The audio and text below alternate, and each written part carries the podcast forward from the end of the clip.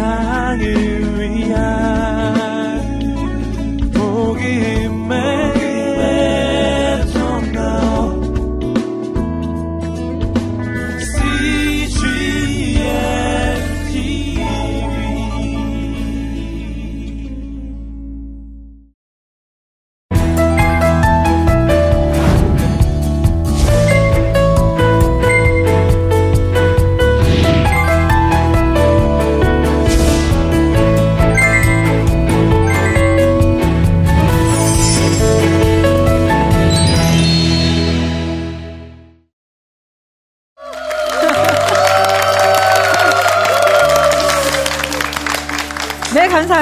사랑과 사람, 사랑과 하나님 나라를 연결하는 커넥션 코칭 전여실 코치입니다.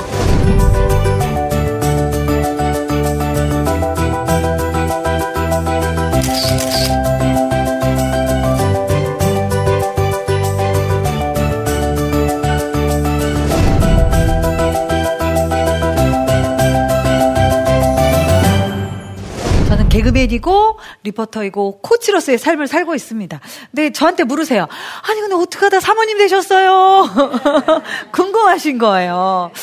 어 제가 이렇게 신앙생활을 할 때, 어, 저희 청년 목사님이 저를 연결해 주셔서 이제 결혼을 했죠.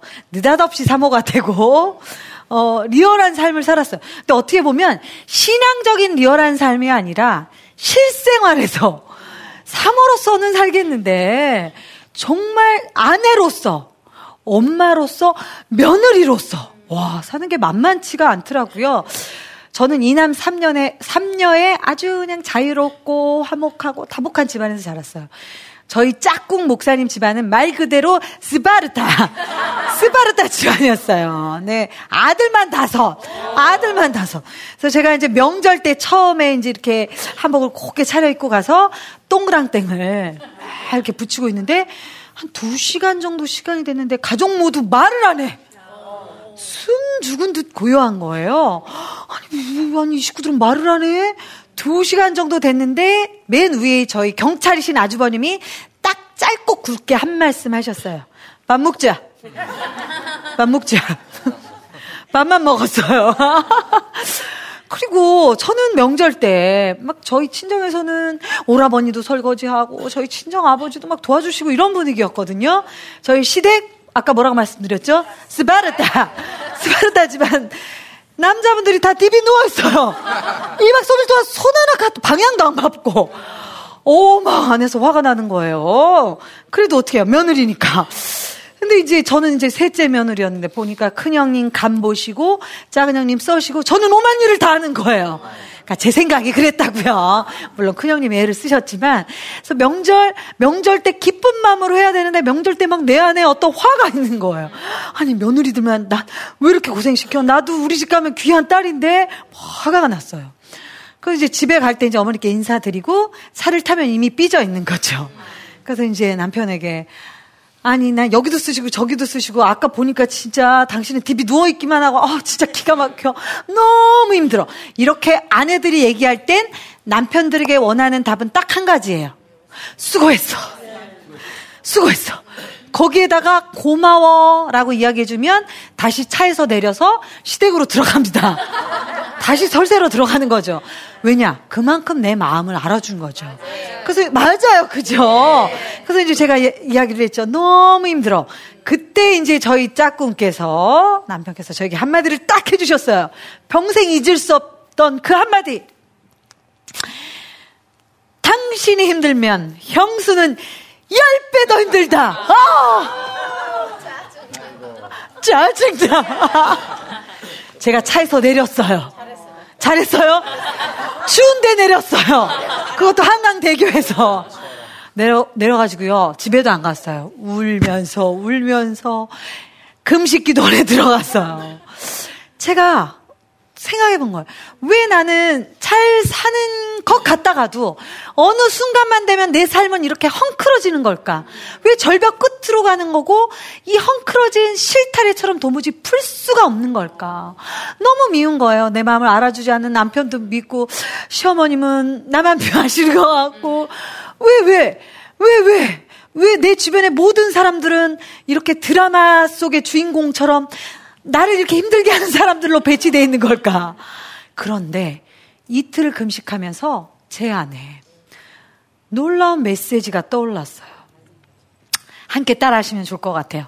당신도, 당신도 당신의, 삶에 당신의 삶에 최선을 다하고 있습니다. 저는 남편이 너무 미웠어요. 어머니가 제 마음을 너무 이해 못 해준다라고 생각했는데 생각해보니까 어쩌면 남편도 본인의 삶에 최선을 다하는데 나와 스타일이 다르니까 나는 그렇게 느껴지는 거예요. 어머님은 어머님 방식대로 어머님의 사랑을 표현하는데 30년 동안 그렇잖아요. 전혀 알 수 없는 환경에 지내다가 서로 사랑한다는 것이 받아들인다는 것이 쉽지가 않은 거죠. 그리고 또 하나의 메시지. 내가 이렇게 분노하며 이렇게 화를 내는 것은 나의 상처구나. 라는 생각이 들었어요. 저는 어린 시절에 할머님 손에서 자랐어요. 엄마 아빠가 장사를 하셔서 그래서 항상 그 동구박에서 엄마 아빠 언제 오시나 이렇게 기다렸어요. 그 사랑받고 싶은 마음. 그리고 제가 개그맨이 됐을 때 또 웃기지 못했잖아요. 웃기지 못해서 그 인정받지 못했던 그 마음이 제가 아내가 되고 엄마가 된 이후에도 내 남편이나 나의 가족들이 나를 인정해주지 않고 용납해주지 않고 칭찬해주지 않으면 내 안에 상처와 분노들이 폭발을 하는 거예요. 아, 나의 상처구나. 내가 상처로 반응을 하는 거구나. 그 메시지를 가지고 집을 내려왔어요. 그리고 제가 욕실에 코팅을 했습니다. 뭐라고 코팅을 했냐면 이렇게 했습니다. 따라하세요. 그렇구나. 그렇구나. 그럴 수도 있지. 그럴 수도 있지. 감사, 감사. 감사, 감사. 저절하지 않습니까? 코팅을 해서요. 그렇구나. 그럴 수도 있지. 감사, 감사를 욕실 유리에 붙였어요. 이유는 간단해요. 우리 목사님이 우리 그 남편께서 욕실만 들어갔다 나오면 난리가 나는 거예요. 왜 수건은 꼬부라져 있고 왜 면도기는 저쪽에 도망가 있고 거품이 난리가 아니에요. 그래서 제가 아침마다 짜증을 냈어. 이걸 내가 바꿔야겠구나. 이게 내가 변화되지 않으면 아침마다 저는 짜증으로 하루를 시작하는 거예요. 코팅지를 딱 붙이고 그 다음날 문을 쫙 열었을 때 욕실이 어떻게 바뀌었을까요? 남자시죠? 누가 깨끗하대요? 반짝반짝 아니에요. 혹시 시어머님 아니세요? 더 난리가 났어요. 어? 우리가 원래 믿음으로 결단하면 폭풍우는 더 세게 오는 거예요. 난리에 막 수건 꼬부라져 있고 막, 막 속옷 저게 떨어져 있고. 근데 제가 결정했잖아요. 선택했잖아요. 그렇구나. 그럴 수도 있지. 감사, 감사. 감사. 한 두 번 해도 막 속이 안 풀려. 그렇구나. 그럴 수도 있지. 감사, 감사. 제가 세 번 정도 반복을 하는데 제 속에서 제 가슴이 울컥 하는 거예요. 그리고 다시 생각해 봤어요. 어제까지는 똑같이 짜증나고 화가 나고 서운했던 그 환경이 제 마음 가운데, 야, 남편이 그 사역 끝나고 늦게 들어와 준 것만도 감사하고, 잘 자고 일어나서 씻고 나가주는 게 너무나 감사한 거구나. 그 생각이 제 마음 가운데 확 들어오는 거예요. 어제까지 느끼지 못했던 그 감사의 제목이, 그 감사의 조건들이 제 가슴 안에 들어오는 거예요. 제가 변기를 붙잡고 울었어요. 왜냐면, 하나님이 우리 산 가운데 아내로, 엄마로, 딸로, 아들로 감사의 제목들을, 가족들을, 환경들을 우리에게 허락하시는데 우리는 그걸 보지 못하고 원망하고 불평하고 비난하는 그런 나의 연약한 모습을 하나님이 발견하게 하신 거죠. 그날 이후로 참 많은 것들이, 물론 그렇다고 해서 그날 이후로 괜찮아요! 이랬던 건 아니에요. 또 여전히 끊임없이 제가 산 가운데 부딪혔지만 제가 그 원인을 알았다는 거죠. 무엇이 문제인지, 무엇 때문에 내가 화를 냈고 무엇이 나를 하나님이 이끄시는 방향대로 가지 못하게 했는지 깨달았다는 거죠. 그래서 저는 그때부터 매일 감사 제목 다섯 가지씩을 쓰기 시작했어요.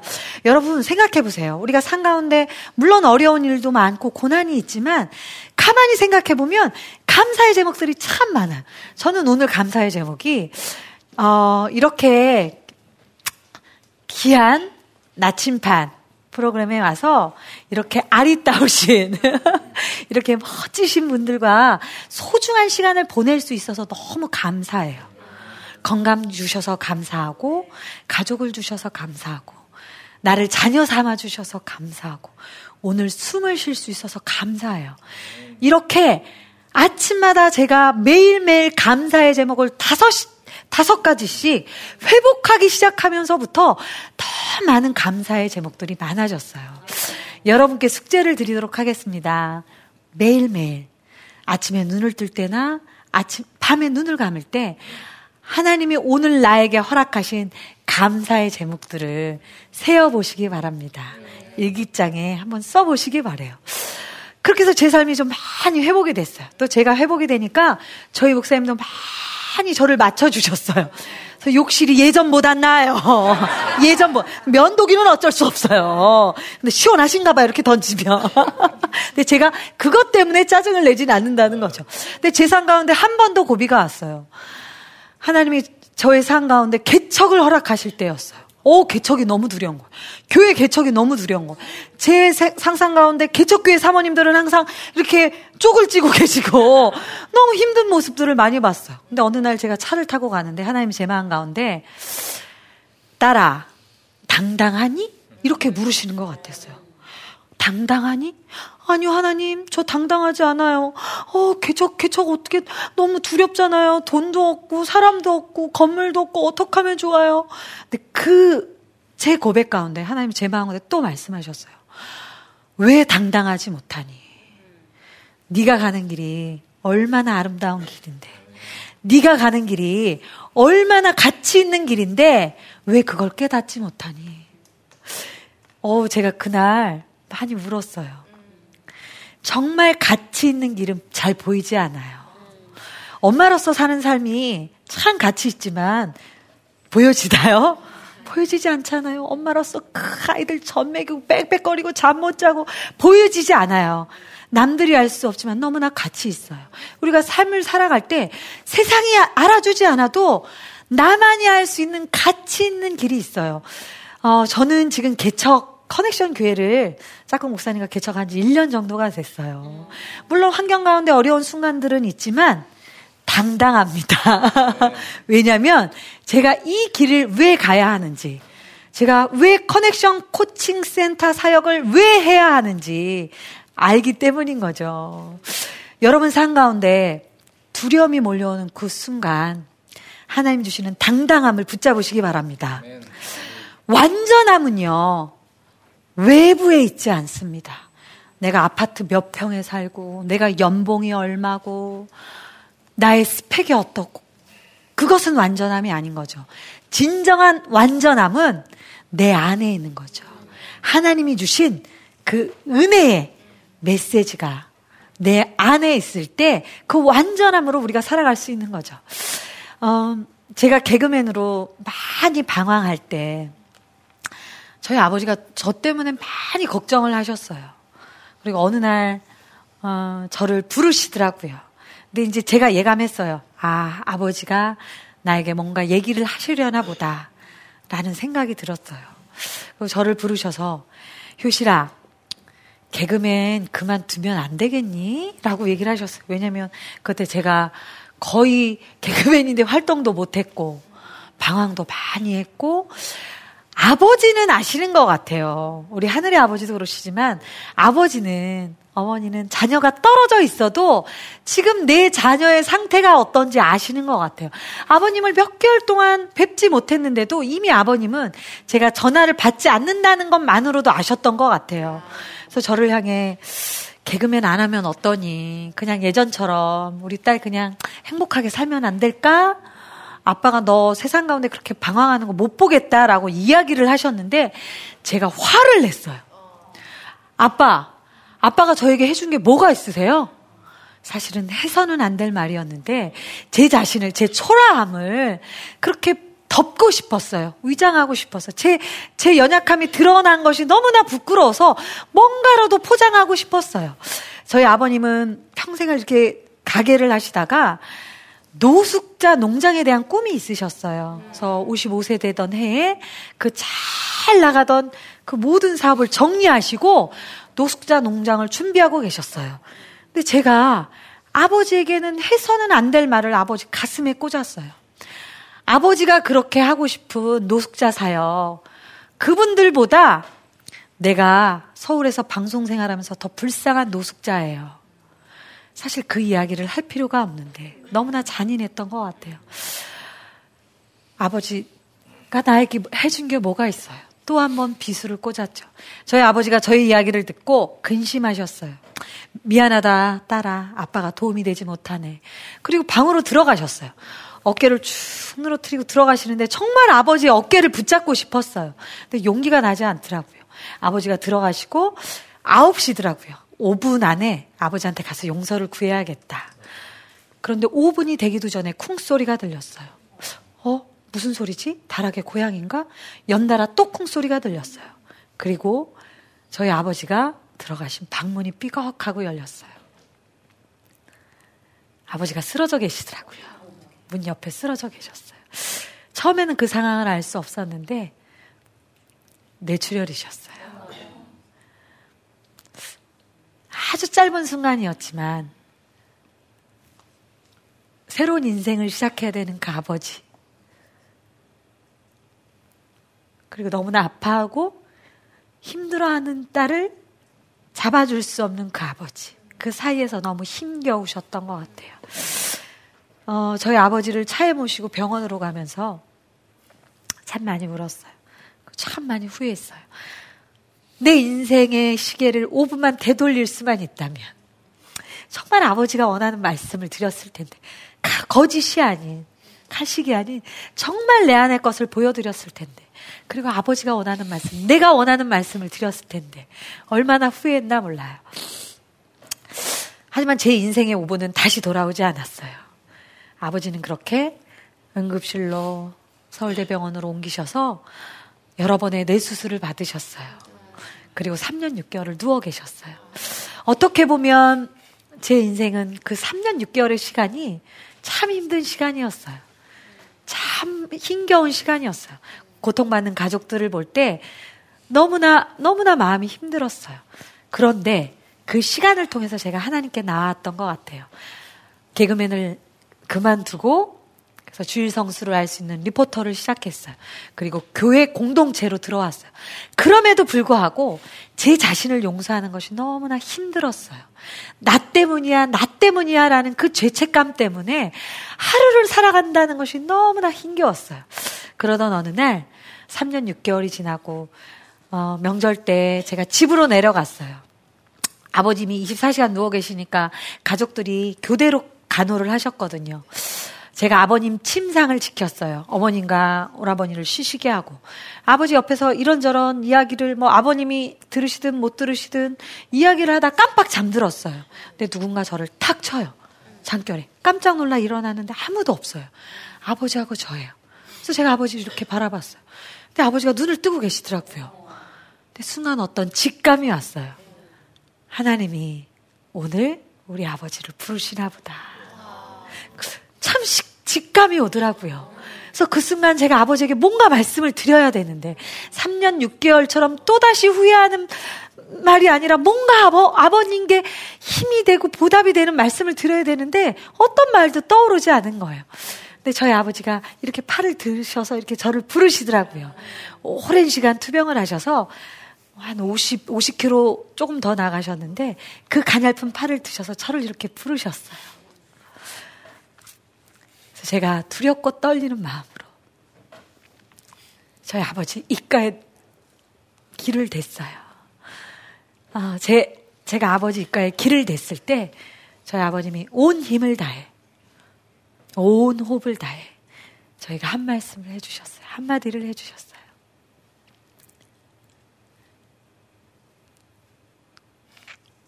괜찮다. 괜찮아.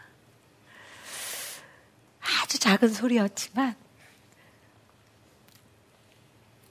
저는 정확하게 들을 수가 있었어요. 저희 아버지 마지막 유언이셨어요. 그렇게 눈을 천사와 같이 감으셨어요. 그 순간 제가 저희 아버지의 임종을 지키면서 정말 천국이 있구나. 정말 하나님 살아계시구나. 하늘의 아버지가 나의 육신의 아버지를 통해 실패했고, 연약했고, 여전히 버둥거리는 딸이지만 아무것도 묻지 않고, 아무것도 판단치 않으시고, 저를 자유케 하시고, 새롭게 하신 날이었어요. 아, 그렇게 저는 다시 한번 일어났던 것 같아요.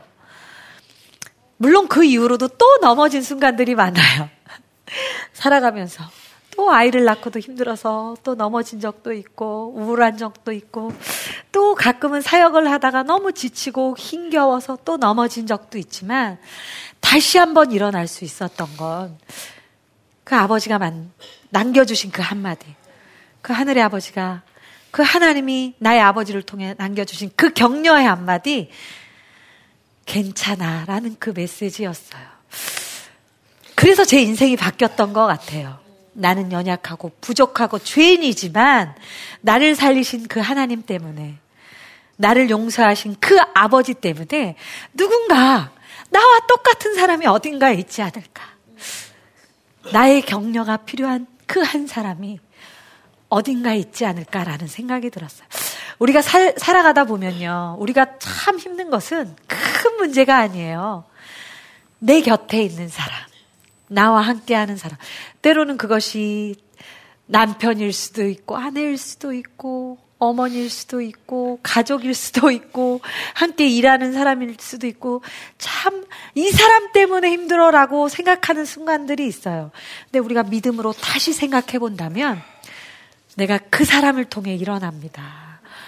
그, 나를 힘겹게 하는 그 사람은 내가 내 삶 가운데 더욱더 하나님이 원하시는 성숙한 사람으로 성장되도록 이끌어주는 자원봉사자예요. 내가 그 고통 때문에, 그 아픔 때문에 다시 일어나고 내 인생을 새롭게 생각합니다. 내 인생의 목적이 무엇이지? 나는 어디로 가야 하지? 하나님이 나를, 나를 지으신 그 목적이 무엇일까? 우리가 잘 살 땐 생각하지 않아요. 그쵸? 잘 살 땐 생각하지 않아요. 갈등이 있을 때, 고난이 있을 때, 막막한 순간에 다시 그 절벽 앞에서 멈춰 선다는 거죠. 무엇일까? 내 삶 가운데 이 고난과 이 고통을 허락하시는 이유가 무엇일까? 라고 다시 생각한다는 거죠. 여러분과 함께 다시 한 번이라는 메시지를 나눴습니다. 우리가 산 가운데 얼마나 다시 한번 일어서야 하는 순간들이 많나요? 인생의 경주를 합니다. 때로는 아침에 눈을 뜨고도 살아갈 수 없는 순간들이 있어요. 멈추고 싶은 순간들이 있어요. 그 하루를 견디어낸다는 것이 너무나 힘겨운 순간들이 있어요. 아버지로, 엄마로, 아내로, 남편으로 그렇게 힘겨운 순간들이 온다는 거죠. 그때 기억하실 것이 있습니다. 나 혼자 걸어가는 것이 아니에요. 나 혼자 나의 능력으로 내 힘으로 가는 것이 아니라 내가 그 아픈 가운데 있을 때 절망 가운데 있을 때제산 가운데 그랬던 것처럼 하나님이 내산 가운데 오셔서 말씀하십니다. 딸아, 아들아, 함께 가자. 힘을 내자. 일어서라. 할 수 있다. 라고 말씀하십니다. 우리 인생의 성공, 진정한 성공을 정리하셨으면 좋겠어요. 세상이, 세상이 말하는 성공은 너무나 큰 성공, 보여지는 성공, 그럴듯한 성공이에요. 하지만 그리스도인의 성공, 크리스찬의 성공은 그것이 아닙니다. 이 땅 가운데 하나님이 나에게 주신 귀한 포지션이 있어요. 그것은 엄마이고 아빠이고 아버지이고 남편이고 아내입니다. 그래서 우리가 인생에 머는 날 우리가 눈을 감는 순간이 올 거예요. 우리 아버지가 마지막 눈을 감으며 이 땅의 딸에게 귀한 한 줄을 괜찮아라고 남겨주셨던 것처럼 여러분도 여러분 인생의 마지막 날 저는 이렇게 고백하고 싶어요. 하나님, 제 삶은 축제였습니다. 하나님, 나를 엄마로 부르셔서 너무나 신났습니다. 하나님, 내 삶 가운데 문제들이 있었지만 제가 이것을 돌파하게 하심에 감사합니다. 우리가 그 마지막 날 인생의 경주 때 그렇게 하나님께 정말 고백하고 감사하고 축제의 순간을 맞이하셨으면 좋겠습니다. 네. 아, 오늘 여러분과 함께 우리 인생의 다시 한 번이라는 주제를 함께 나눴습니다. 지금 혹시 상가운데 지쳐있고 쓰러지고 힘겨운 고난의 터널을 지나고 계신 분들이 계시다면 다시 한번 일어서셔서 여러분 인생의 목적과 방향과 의미와 그 부르심을 찾으시기를 바랍니다. 여러분 축복하고 응원합니다. 감사합니다.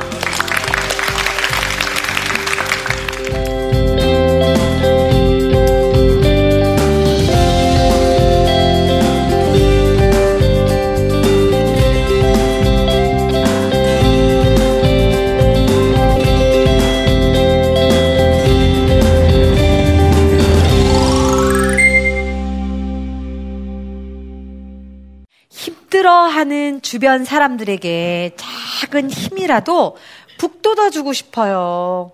어, 옆에 있는 사람 격려하는 좋은 방법이 있을까요? 그쵸?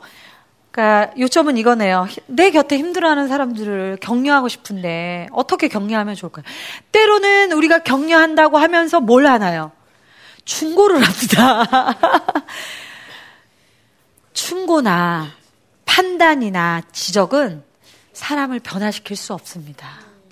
사람을 격려하고 변화시킬 수 있는 힘은 격려하고 지지하고 후원하는 거죠.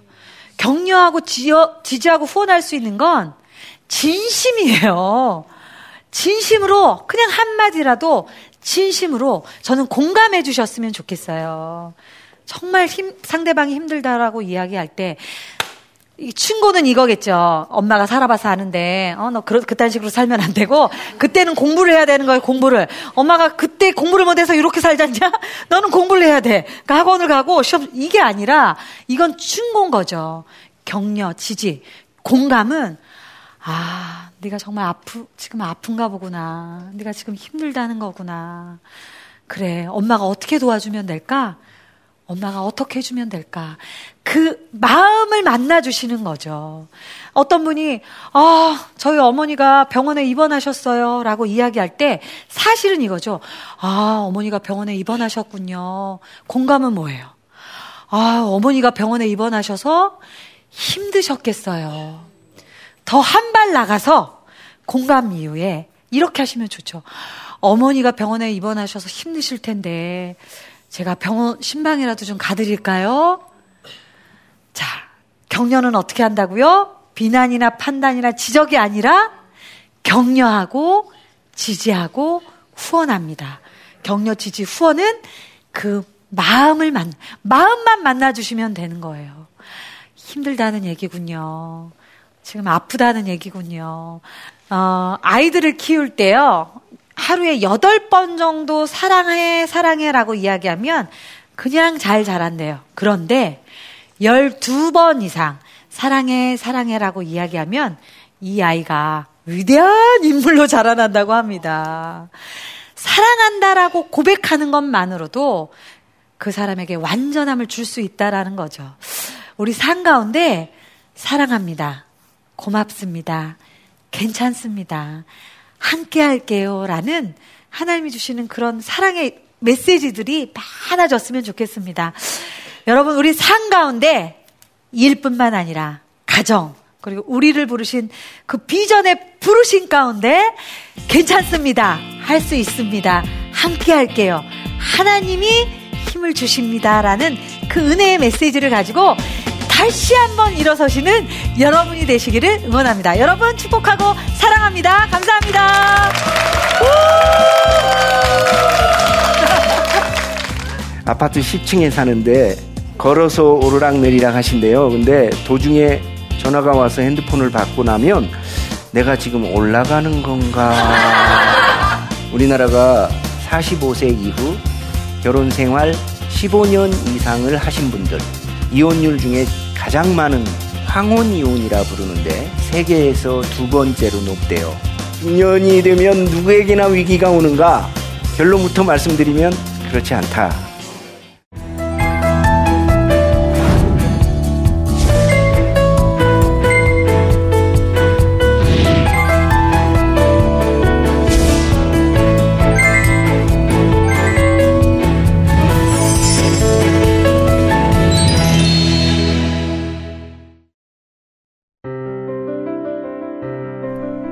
안녕하세요. 저는 사우디아라비아에 살고 있는 김정미입니다.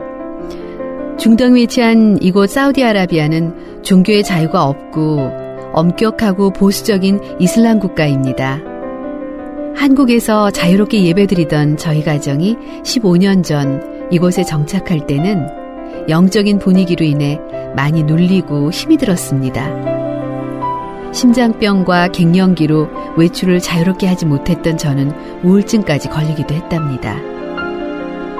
그러던 어느 날 위성방송을 통해 CGN TV를 시청하게 됐고 영적으로 갈급했던 저의 영혼에 유일한 친구가 되줬습니다. 얼마 전 CGN TV로 주일 예배를 드리던 저희 남편은 살아계신 주 찬양을 드리며 아픈 목이 치유되는 기적을 경험하기도 했습니다. 외롭고 고단한 일상 속에서 한 줄기 빛과 같았던 CGN TV. 자유롭게 예배드릴 수 없는 이슬람 국가 사우디아라비아에서 저희 가정이 굳건히 설 수 있는 것은 CGN TV 덕분입니다. CGN TV는 저의 영혼의 친구입니다.